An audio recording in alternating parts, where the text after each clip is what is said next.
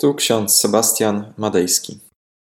Dzisiaj jest sobota, 18 marca 2023 rok. W Psalmie 14, werset 3. Wszyscy odstąpili, wespół się splugawili.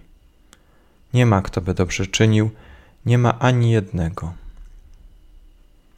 oraz Ewangelia Mateusza, siódmy rozdział, czternasty werset. Ciasna jest brama i wąska droga, która prowadzi do żywota, i niewielu jest tych, którzy ją znajdują. Takie słowa napisał jeszcze Karol Barth.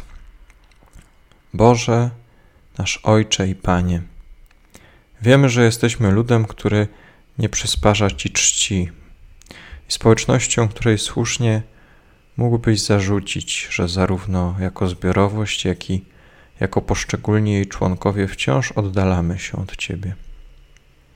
Ty jednak znów wzywasz nas w swoim wielkim zmiłowaniu. Oddal od nas zatem wszystko to, co fałszywe i niewłaściwe, wszystkie nieporozumienia i oświeć nas w Jezusie Chrystusie tak, abyśmy byli wykonawcami Twojego słowa i ludźmi, w których masz upodobanie. Drodzy, dzisiejsze teksty przypominają nam postać Karola Barta. Był to szwajcarski teolog ewangelicko-reformowany, który e, jest bardzo ważny w historii protestantyzmu. Warto przypomnieć o jego historii, o jego życiu czasie jego studiów teologicznych, na które poszedł ze względu na swojego ojca, konserwatywnego duchownego kościoła ewangelicko-reformowanego, Barthe zetknął się z nurtami teologii liberalnej. Kiedy ukończył studia, objął urząd wikariusza w Genewie, a następnie został proboszczem w małej wiejskiej parafii w Safenwil w kantonie Argonau. Działo się to tuż przed I wojną światową. W Safenwil uświadomił sobie młody Karol Barth, że studia nie dały mu żadnych praktycznych umiejętności niezbędnych do pracy z ludźmi, którzy przecież borykali się z bardzo realnymi życiowymi problemami. Wtedy też zadawał sobie bardzo istotne pytanie: jak mówić o Bogu? Te doświadczenia w Safenwil oddaliły go powoli od poglądów ukształtowanych na wykładach akademickich z teologią liberalną ostatecznie zerwał po tym, jak jego nauczyciele akademiccy podpisali manifest 93 intelektualistów niemieckich, którzy wsparli działania cesarza Wilhelma II, który, przypomnijmy, był jednym z czołowych polityków czasu I wojny światowej. Bart postanowił definitywnie odciąć się od adorowanej niegdyś siebie teologii liberalnej wspierającej wojnę i poświęcenie drugiej, pierwszej wojny światowej. Niedługo po tych wydarzeniach odkrywa, że Biblia to nie słowo człowieka o Bogu, a słowo Boga o człowieku. Te przemyślenia rozpoczynają okres, w którym Bart zaczął uprawiać teologię w sposób, której później którą później nazywamy teologią Słowa Bożego. W tej małej wiosce w Safenwil powstaje sławny komentarz do listu do Rzymian. W 1918 roku zostaje opublikowany i staje się bestsellerem. Młody Karol Barth umieszcza tam swoje podstawowe poglądy na temat, jak powinien wyglądać Kościół, jak należy uprawiać teologię. Historycy teologii uważają, że e, to drugie wydanie listu do Rzymian z 1921 roku e, jest punktem zwrotnym e, w dwudziestowiecznym protestantyzmie. Bart z nieznanego proboszcza małej parafii staje się sławnym teologiem. Już w dwudziestoleciu międzywojennym zyskuje sławę i e, renomę najwybitniejszego teologa swoich czasów. Jest to czas, kiedy dochodzą do władzy naziści i Bart jest jednym z głównych autorów barmeńskiej deklaracji teologicznej. która e, uważana jest za e, konstytucję kościoła wyznającego, sprzeciwiającego się nazistom. Kościół ten stał na straży czystej nauki i przeciwstawiał się teologii nazistowskiej. Taka postawa wobec władzy nie mogła umknąć nazistom.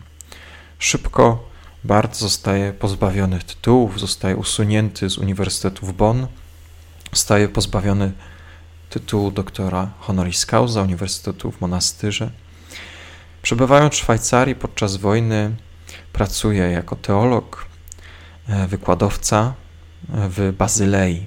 Stamtąd wspiera swoich kolegów w walce przeciwko nazistom. Swoje prace e, formułuje w dogmatykę kościelną. Dzieło to nigdy nie zostaje ukończone. Pracował nad nim do ostatnich lat swojego życia. Jest to czas, kiedy wspiera m.in. Dietricha Bonhoeffera.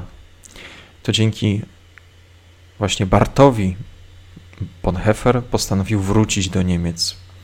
Postanowił opuścić Stany Zjednoczone i wrócić do Niemiec i zaangażować się tam w ruch oporu.